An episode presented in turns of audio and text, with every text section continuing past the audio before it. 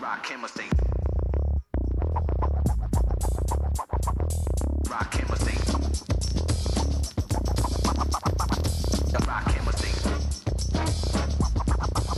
Welcome to the Depth Chart Podcast. My name's Freddie Maggard. I'm joined by Nick Roush in Louisville, as always. Uh, KSR is, is is deep into high school basketball coverage. Nick, um, I had the honor of calling the 13th region opening uh, series or session with Ryan Lemon with their partnership and WYMT. Had a big time there. Saw uh, Corbin beat Harlan, then North Laurel beat Barville. So got to see Reed Sheppard in the first game. Uh, he didn't disappoint. How you say that, Freddie? Barville. So okay, so I've been pronouncing it wrong this whole time, saying Barberville. Don't yeah, take the second B out. Okay, just Barberville. Okay, all right. yeah. It's like uh, you're going to the barber shop. Yeah. Yep. So Reed Sheppard didn't disappoint, man. North. Laurel's a good good team. I mean, they're ranked that high for a reason. They're all sophomores.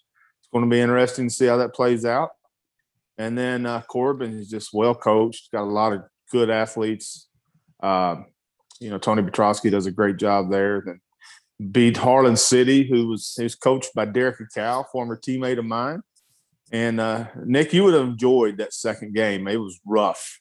Oh, that's mean, how I like it. It- I, it I hate rough. when they was- try to yeah. take the physicality out of basketball. no, no, no. No. Listen, the referees. Uh, uh, I think they're from the 15th region. Uh, and the two games that I saw, man, they let them play, and and that they did a great job. And the Harlan Corbin game got really, really rough early on. I mean, there was some tangles up, you know, Mhm. tie up, and and you know, getting ready to square off, and the referees got control of it. Man, that was a, that was a good game. It, was physical. Uh, and it was fun. It was fun. Uh, but just like last week, I'm going to start out, Nick, the Depth Chart podcast hmm by an accomplishment from Eastern Kentucky. Oh, what we got tonight or today? Yes, yeah. The Alice Lloyd College women's basketball team won the NCCAA Division One Women's National Championship by beating Wow. Northwestern Eagles out of Minnesota, 68 to 53. The Alice Lloyd is in Pippa Passes, which is in Knott County, Kentucky. hmm And I'm going to read you a few hometowns of their roster. Is that okay? Yeah, sure. Hit me. Grayson, Kentucky, Grayson, Kentucky, London, Kentucky, Pottville, Kentucky, Inez, Kentucky, Inez, Ooh, Kentucky, Inez. Campton, Kentucky, Paintsville, Kentucky, Whitesburg, Kentucky, Pottville, Kentucky, and Owenton, Kentucky. So a lot of Kentucky players on that roster, Nick Roush. Is uh Congratulations to Alice Lloyd for winning the national championship. is Pippa passes where June Buchanan is was is June Buchanan still around?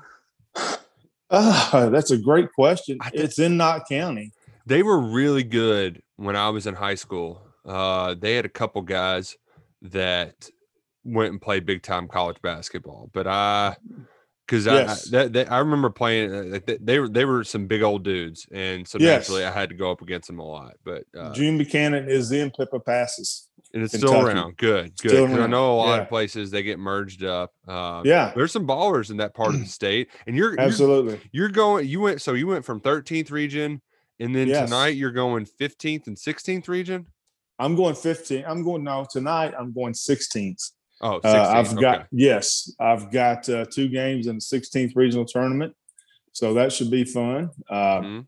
I've got West Carter versus Ashland Blazer in the first game, and then Boyd Ooh. County plays Rowan County in the second. So Rowan County is in Morehead. The tournament is in Morehead. Oh, well, home Uh, court the- advantage. The Vikings are hot right now. We'll see how that works out. Man, but Ash- on Ashland a- Blazer is the favorite in that region.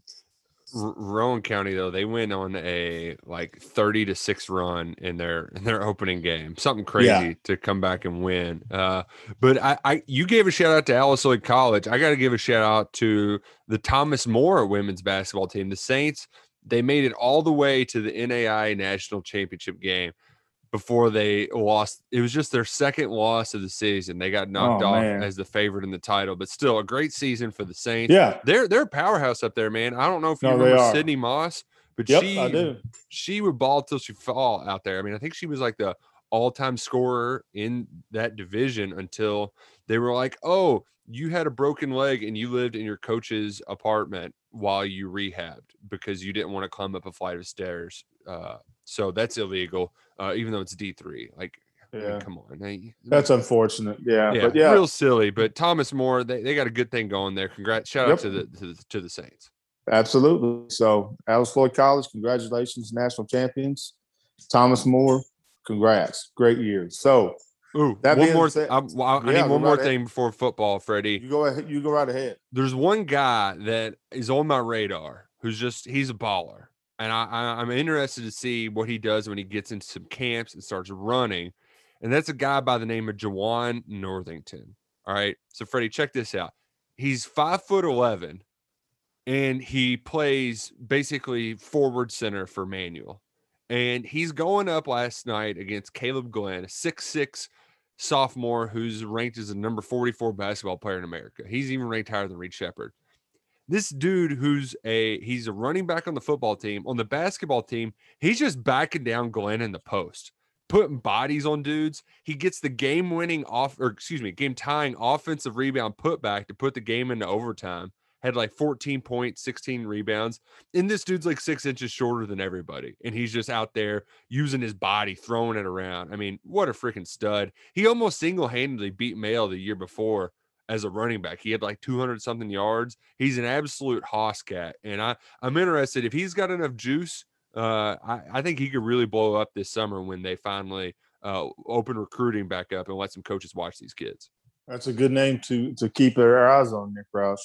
And I have another one for you. And, uh, Mm. and people that listens to KSR, I'm sure they've heard Matt talk about him. But uh, Gavin Chadwell from Knox Central, K N O X Central out of Mhm. Barville, 6'5", 230 pounds, 14 year old freshman, plays whoa, tight end, tight end defensive end. Wait, Yes. six five freshman, Yes, 14 years old, pounds. maybe I- 15. Yeah, I was a six five freshman, and I bet I weighed 190 pounds wet. yeah, he's 240. yeah. He's yeah, built he's- like me, except not Yeah. like beer belly. but look, but look, look for this kid. Look for this uh, Chadwell kid to start getting some serious looks across the uh, football landscape because, I mean, he's an athlete too. To be that size, to be that young, uh, man, his his future is unbelievable. Uh, so yeah, that, that saw him in the 13th region. So there's a couple names for you for we'll give to, to Zach he- for the recruiting world. How does he uh like if he was standing side by side with Dakota Patterson, are they like comparable sizes? No, no, Okay, Chadwell is already more developed oh, physically and taller. Yeah, I'm, I'm serious. Patterson's a beast, man. Patterson And looks like he's a different, eh, like he looks like you need to bring the birth certificate to the little league kind of deal. You yeah, know? yeah, yeah. But uh, yeah, no, he's a good looking athlete, man. Very good, ath- good looking athlete. But this Chadwell kid is just a freshman, man. He is uh, Wow. just keep that name in mind as All we right. go forward. Yeah, do, Nick. Roush, Mark Stoops took to the airwaves today in a press conference and on KSR. What what of his remarks jumped out at you? I I'm glad that he came to us after practice and he looked at the stat sheet because I feel like a lot of times when we talk to him, he won't he he's hesitant to say stuff because he hasn't rewatched things. He hasn't really had time to consume it. It's just instant reaction. And I think he said the quarterbacks were 29 of 34. Yeah, on That's- Tuesday. Yeah, that's pretty good. And then um and then the other thing, I mean, obviously, you know, Wan'Dale and Josh Ali, that's the best one-two punch since Juice and Jeff Badet. But when he said that Tay Tay was making some plays, I'm very encouraged to hear that because Yeah, uh as we've kind of come to know over the first two weeks, the other guys they're they're putting a premium on speed and yeah, Tay Tay is one of the few guys that has that speed. Clevan and Isaiah Epps are the early ones, the early other guys standing out because they're experienced, and Epps does have that top end speed. But you know, it's still just this fall. Uh, some of the spring, you know, you really want to look ahead to the future. And I was glad to hear that Tay Tay went and made some plays. yeah. Me too. I I, I want to see Tay Tay Crooms, Michael Drennan, and Isaiah Cummins that redshirt class how they do and develop as as receivers in the Coen system. Um, because we've talked about it uh, so many times, it's not even funny that I feel that there's some absolute dudes coming in this summer. Uh, Christian Lewis, Devontae Ross, Mhm. Mikael Crowdus, Chauncey Magwood is already on campus. So I think those young guys are, are going to get some looks because they're physically that talented, in my opinion. Uh, with Isaiah, with Isaiah Epps, Clevan Thomas, um, are they are they excelling because of the system or because of what they can do against SEC talent when the games start playing and teams begin to scout what Liam Coen's doing? That, that's a question that I would have. Uh, you know, but um, it's good. It's a good sign that they've both been sing- singled out, and and and that's that's something that Kentucky needs is players at that wide position, wide receiver position. And I would go further, Nick. I would say that Wan'Dale Robinson and uh, Josh Ali, I would take that duo over uh, uh, who you got, Juice Juice and and Badet. Yeah, I would take I would take Wan'Dale and Josh over Juice and Badet any day of the week, twice on Sunday. Okay, twice on Sunday. And Yeah. Freddie, you know what the the Epps and Clevan stuff says? Almost, it. I think it speaks more to the culture of what's happening right now than anything because, uh, like, uh, come on, let's be honest, Freddie. If I was a senior and you're bringing in God knows how many recruits and mm. transfers of these positions, it'd be very easy to mail it in, but Yeah. it really speaks volumes to that th- to that guy, those guys' character and the personality and competitiveness in that room that they aren't just going to hang it up and hop in the portal for a year somewhere else, go to FIU or something like that. They're they're they're giving it their all to to to secure a spot and take advantage of this opportunity for a fresh start with a new offensive coordinator. Absolutely, and and listen, uh, there's nobody happier for Epps and Clevan Thomas than I am. I mean, I'm, all for them, uh, but I'm going to pump the brakes a little bit by saying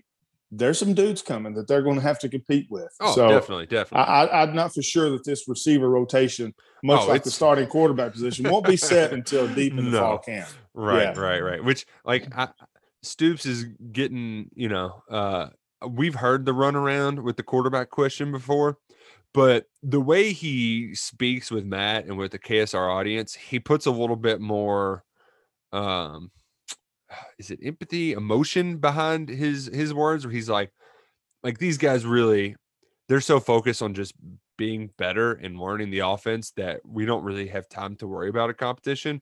And I Yeah. genuinely believe that. Like, and it's not even crossing my mind where the pecking order is right now because there's going to be so much that changes between now and September 4th. Oh, absolutely. And and but but 29 or 34. Let's let's just look at that number. That's good. That's You know, when was the Kentucky last time? When was the last time you heard numbers like that from coming from Kentucky football, Freddie? Tim Couch, maybe. I mean, Woodson probably had a couple games like that Yeah. Well, yeah. Woodson, because you know Uh, he he was really accurate. I think he Hartline, Hartline had some good games too. But man, 29 and 34. Hell, 34 passes being thrown in a game. Yeah, that, that's 85 percent completion ratio for those keeping score at home. And Kentucky this last past season completed 59.7. Let's look at the- let's look at the Kentucky passing numbers from 2020. 59% of their passes were completed for just 1,336 yards. Not Dead last in the SEC. Yeah. Mhm. 5.5 yards per attempt, dead last in the SEC. Seven touchdown passes, last in the SEC through five interceptions. Uh, 22 attempts per game, last in the SEC. And then yardage, obviously, is going to be last at 121 yards per game, nearly 70 yards less than South Carolina, who's 13th in the in the SEC. So this Kentucky passing game had a lot of room to grow, and, and I think, I think just by hearing the excitement in Mark Stoops' voice is, is good to hear for me because, uh, listen, I mean, 20, 29 or 34 is something to be excited about, even if it, it is spring practice. Right. even if it Just is their only on four- seven or just whatever. whatever. Yeah. You know, I'm not for sure Kentucky could have gone 29 or 34 versus Air last year. And I'm not saying that sarcastically because I'm, I'm saying that with all honesty and, and truthfulness. 29 to 34 is a good percentage for routes against air. Yeah. Um, for at, that to be against competition that's a heck of a sign. And, and it shows me a couple things that the confidence that the quarterbacks and receivers are talking about. Uh, you know, that system has been installed quickly and it's it's shocking the defense for Kentucky right now. Brad White's defense is getting a little bit shocked, not caught off guard, but this is something new that they're facing because I'm sure there was a routine of going against the Gran system for so long. It was you know status quo in practice, but now that they're on their heels a little bit, which is a good sign for Kentucky because we I feel and and you know I don't know speak for anybody else. I'm confident that Kentucky's going to have another good defense Brad White's defenses have finished fourth in the SEC in consecutive years, number one in pass defense, led the league in interception. So Kentucky does not have, per se, top five talent in the SEC on the defensive side of the football. It's close, but they're a top five defense. I think that's going to carry over. But when you're talking about an offense that with a passing game that has been so bad for Kentucky for for quite a while now, this is bringing on excitement. And Mark Stoops is not a guy that gets up there and, and preaches false hope. He's not full of false bravado. He does not throw out a bunch of stuff about excitement. When he's excited, there's something going on. And, and I, that's what I took away from his press conference. And, and I like the fact that he talked about competitiveness, you know, about the quarterback position. If you don't want to compete, don't come here. Uh, you know, that's the way it is. Quarterback, you, you can't shy away from competition have to embrace it. I mean, th- that's something that the quarterback position, not only at Kentucky, but across the board of college football is now because with the transfer rules and everything, you're going to compete. You can't project as a high school player which quarterbacks you're going to have to compete against in, at the collegiate level because of the transfer rules now. So, right, you know, a high school player that's going from that level to college, you're going to have to pick where home is, feel home, a place that feels like home for you because quarterbacks are going to be coming in and out of every school, every major school in, the country. You're going to have to believe in yourself and not be afraid to compete. And I like that he said that, and and I like that there's competition at the quarterback position. Yeah, and I I also just am because uh, I think the the point too um, behind all of this is that Stoops is he's a big fan of throwing water on offensive expectations. he has yeah. been for a long time. And um, I know we've heard it before, like, you know, quarterback play is going to be improved regardless. But having the receivers that they have to catch passes now, I mean, Josh Ali, he did pretty well being the only guy last year. Um, so to have Wan'Dale there to to add another dimension to it, to have improve quarterback play. I mean, you you were talking about that 29 versus 34 against air. I mean, that's that I just go back to the epitome of where Kentucky's passing offense was. It just was perfectly summarized in that final series before halftime against South Carolina. Kentucky's beating yeah. the crap out of them. They get a turnover. The ball's on like the 30 yard line. You get three shots at the end zone. You, they come got, close. Yeah, you got to bet three. You know, betting three hundred will get you in the baseball Hall of Fame. But like, that's that should be expected. I mean, or at least close. But it, I mean, it was just jump balls to no nowhere, nothing. It was it was bad. Um, yeah. And I I at least have higher expectations now. Um, but there, there's also a side of me too that like I still want to see it to believe it, Freddie. And it's it's yeah. kind of what you echoed with the the defensive lineman previously. There's always going to be a part of me that's like, yes, I think they can do it, but I still need to see it to to know yeah. that it will be there consistently. Yeah, me me too. I mean, absolutely. Uh, you know, I think that that fills a lot of positions for Kentucky right now, not just on the offensive ball uh, side of the ball. You know, I, I'm in a show me state of mind, or I want to see it from the linebacker position that Jamin Davis vacated.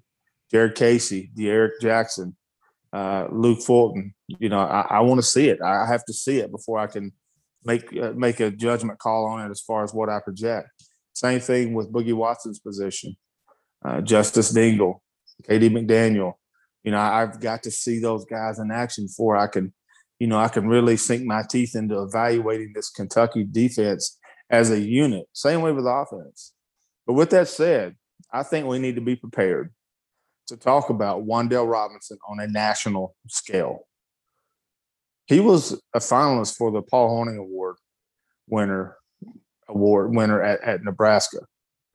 Wan'Dale Robinson could be poised to have a Rondale Moore type of breakout season for Kentucky, and I think we need we need to start talking about that now.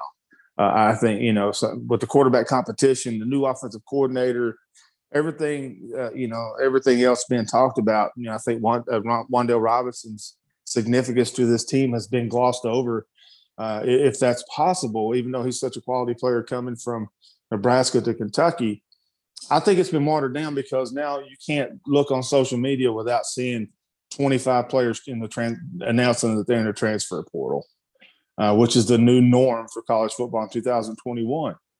But I'm ready to t- start talking about Wan'Dale Robinson on a national and a conference and national level. I think he has that much potential. And when a player like Josh Paschal uh, has and says he's the truth, you know, Josh Paschal has been around the block a while now Mhm. in his fifth year at Kentucky and has gone against some absolute dudes in the Southeastern Conference and, and beyond. I mean, you know, throw in Louisville, throw in North Carolina State. I mean, you can throw in uh, uh, uh, bowl opponents with that. He understands what playmakers are. So when he says that about Wan'Dale, you know, when, Josh speaks, I listen. I trust his words. He wouldn't throw that kind of praise out if he didn't mean it.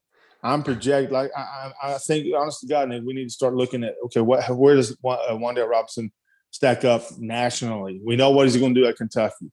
We know what we're expecting him to do in the Southeastern Conference, but where does he stack up against the best slot receivers in the country?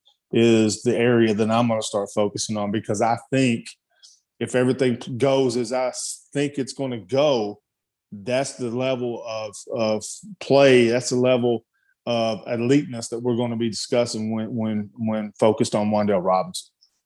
I like too that he called him the truth, and I immediately thought of the guy who calls into all the radio shows. It's like, so that's who it's been this whole time, just Wan'Dale. yeah, yeah. Well, I mean, yeah, you know, and then you know, going back again, that, that number sticks out to me 20, uh, 29, 34. Now, I, I was an average at best SEC quarterback. I'm not so sure i- you get on any given day that that I could have gone 29 for 34 against air.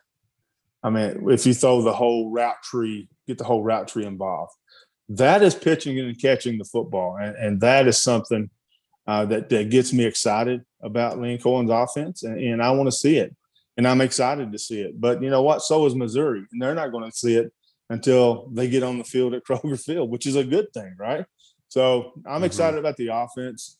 Uh, Liam Coen was on on behind the podium the other day and made the stats are for losers comment, which is in reference to Sean McVay. Uh, I went back and looked at that in context. He was talking about players and coaches apparently on an airplane focusing in on stats, their individual stats, instead of the big picture of the game. I think that's what he was referencing. Uh, you know, there's a big argument. There's a big, I mean, it, the the analytics versus instincts people as far as college football head coaches and coordinators. That's as divisive as politics, man. I mean, you have people on both sides that are just very animate about their stance. But I think that Liam Coen was just talking about players that are focused on individual statistics. And he is 100% going to use every resource available to him in advanced analytics, advanced stats, and all that. So I think that got a little bit overplayed by some by some folks here. But I I think that Liam Coen is modern enough, he's young enough, and he's experienced enough to understand that you need every tool in the bag to be successful as an offensive coordinator and he's going to mix that instincts and analytics to, to call the plays that he feels that will help his team win. Well, Freddie, here's the thing. Uh, that's a hilarious quote, and I think uh, I think they so it's it's one of those things that you can. It's a fun throwaway quote, and if you say like, "Ooh, we like this stat," or "We like this stat," and you share that publicly, then you're like that's something you don't want to share. you know what I mean? Yeah. So instead, you you give out that uh, kind of quote, which is funny, but like to say that they aren't looking at the box score or anything. I mean, come on, like th- they're they're they're checking out all that stuff. Yeah, I mean, he went on to say that everything is charted, so you know there's a stat for everything that they do. yeah, Uh, yeah. But but I just still think you know, football existed before analytics. Steve Spurrier lit up the country before analytics. Mike Leach, I'm not so sure he's a big analytics guy. Has a has a postcard for his play cards. So I'm not for sure he he he refers to much to many numbers when he calls plays. I mean, football existed before analytics. I think there's a place for analytics. Uh, it's too much for me, the deep stuff, uh, because you know it's too much for me personally when I write about football, because I you know there's not a lot of people. The percentage know, of, of yeah. folks that fly at thirty thousand feet as far as football is not that high. Mm-hmm. So I mean, you know, you, me and you, Adam, everybody could get so football nerdy, which would be impressive, but no, not too many people would understand it, or you know what I mean. So yeah, I, I like the basic statistics, and and that's just my style. But I think Coen, you know, he, he's a, he's a young guy. He's going to focus on everything that's going to help his team. But there are inst- instances where you trust the gut more than a, but more than the algorithm. You know, if you see a defense tired, if the quarter, you know, what the thing that that I I, I think is is just as important as all this advanced stat stuff is is the old fashioned telephone from the sideline to the press box from the quarterback. You know, mm-hmm. the quarterback can see a, a blitzing outside linebacker when his eyes are cheating, and he knows it down a distance. He can go back to the phone, you know, call Coen and say, "Listen, this is what's going on," or you can see variations in, on the fingers of stances on the defense to see if they're going to bleed blitzing or what. I mean, there's so many human element variations that goes into that. My thing is with analytics and, and, and instincts is you got to match them up. You got to marry them up and just do whatever you can to win football games.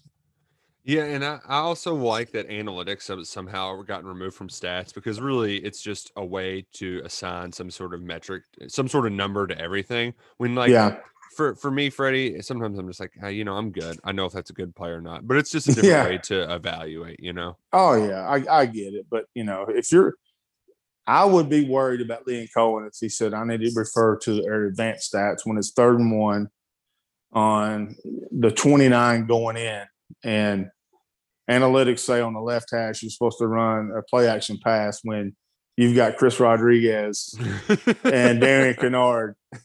I, it, it doesn't take a, a, a high speed computer to tell me to hand the football off to Chris Rodriguez behind Darian Kinnard. Which that know. leads us to the other thing that Liam Coen said this week. Chris Rodriguez needs 25 touches a game. Do you know how many times Chris Rodriguez had 25 touches last year, Freddie? I would say none. Yeah, zero. Yeah. He averaged 13.3 touches per game, Nick. Hmm. 13.3. That's not very many. You know, Yeah. I, and I me, and looking, Adam, every, all the KSR football folks have written about this till we're blind about get the football to to Chris and Rodriguez. you, and you know what the thing too that I love, like, because here's the thing that stinks. We we're just taking all these guys for their word right now. But when their words are exactly what we're saying, like Liam Coen says, it's my job to get him the football. And we're saying, Yeah. yes, that's why they're paying you lots of money. Like, yes, they, yeah, bravo, yes, that- yes. I mean, that's absolutely. in in you know if if it wasn't in the wildcat i know fans would be even happier. So just getting him the ball in a, in in different ways too uh, that was another point he touched on like we don't need to just turn around and hand him the ball off. Uh they did a lot of that. Now rodriguez is running routes which he said he's like i like it. It's something new and i'm trying to get used to. Um but the thing that I think I enjoyed most about it was when talking about Coach Settle. He was like, "Oh, he gonna get you right," and I was just Yeah. like, "Oh, that sounds like a dude who, I mean, the the tone at which he like lowered his voice and kind of stared blankly into space. That was the like, oh, good lord, I'm not ticking off this guy or else." Right. Yeah, I, yeah. I like that he's already set that kind of tone of like, oh, he's gonna get you right. That there's Yeah. there's no messing around with that guy. Yeah, and we wrote about that. Remember how how how Settle will be a calming voice or a, an experienced voice for Liam Coen because he's been around so many years and been around so many offenses. Mhm. Uh, but I, I like how you know Coen also talks about cadence, uh, about all that. You know, Adam wrote a, a good column, uh, Liam Coen offense, cadence, play action, advanced stats, uh, and and I think he went into you know how how cadence can impact an offense and And you know, I, and I'm glad about that. I'm happy that Kentucky's finally going to go back to quarterbacks calling cadence because if I see any more of that goofy hand clapping, uh, you know, I, I don't know why. You know, Who? certain things in life just just annoy bugs. you, Yeah. just bugs me. Uh huh. That that stupid hand clap gets on my last nerve. And to take it a step farther, the fake hand clap, which is ne- which is the modern day hard count, is is it's just it's a bridge too far for me, Nick Roush. I, I just can't do it, brother. I, I'm I'm so happy that the hand clap is going to go away. Now, my question to you: What was your cadence back in the day, Freddie? Uh, color number,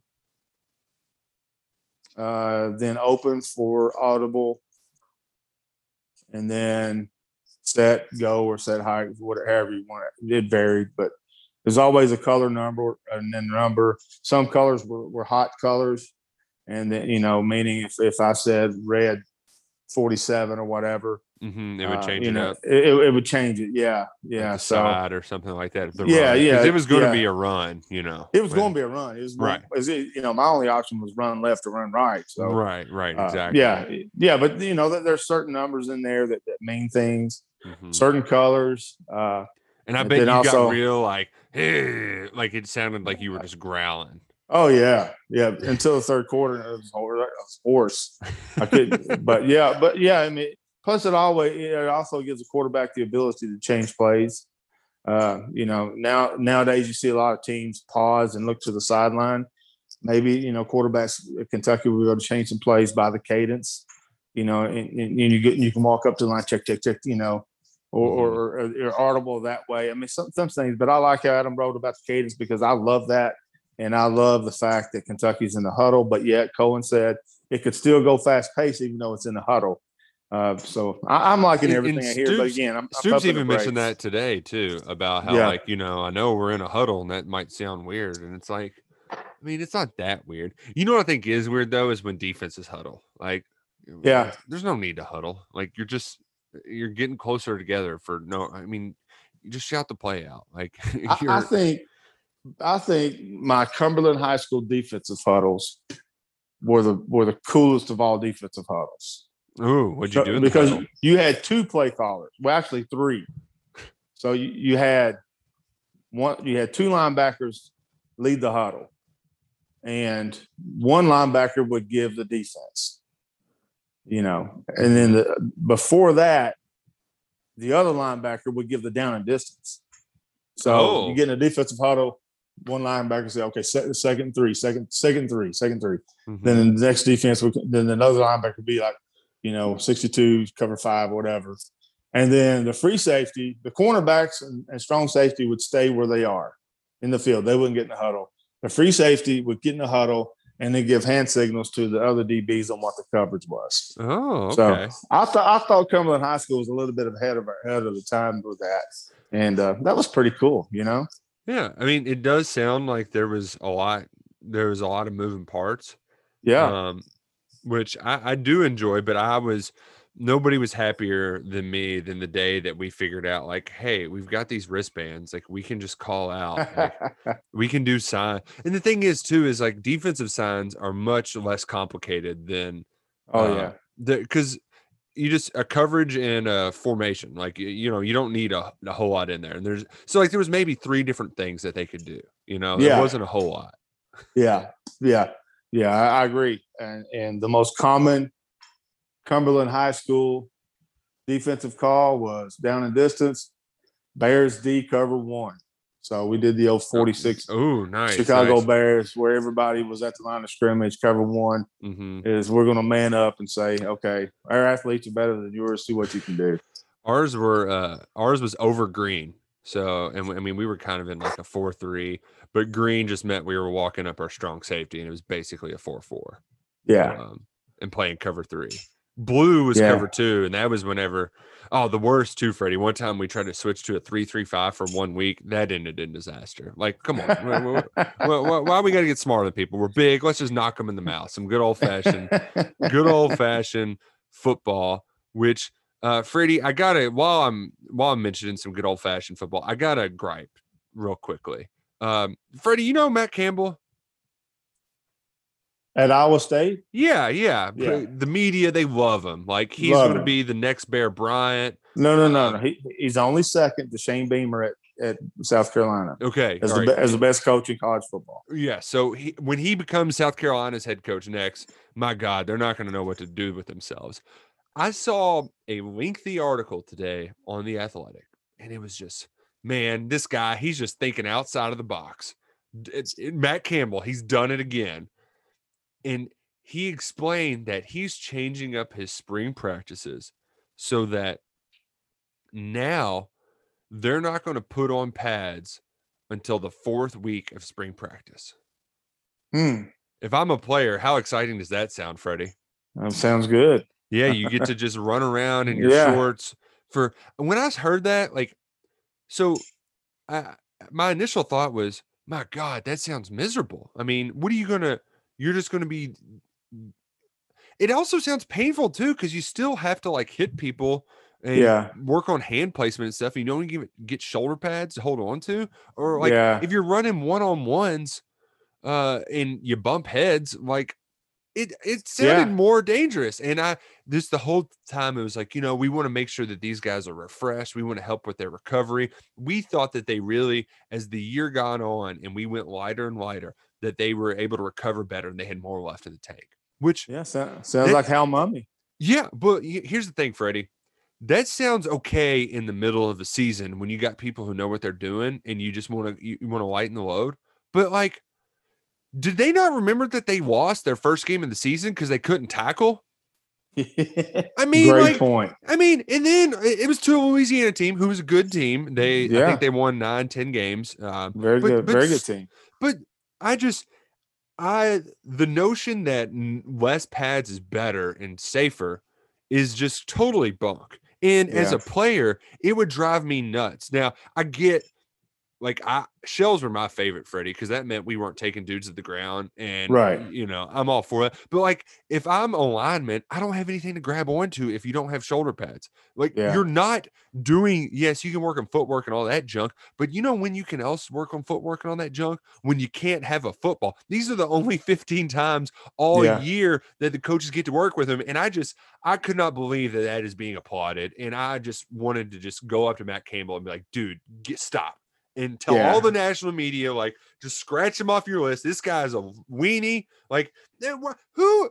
I, I'm getting frustrated just thinking about having to practice. Imagine how boring that would be, Freddie. You're going to Yeah. practice and you can't even hit anybody. Oh, yeah. You know, I would get have off my questions. lawn, kids.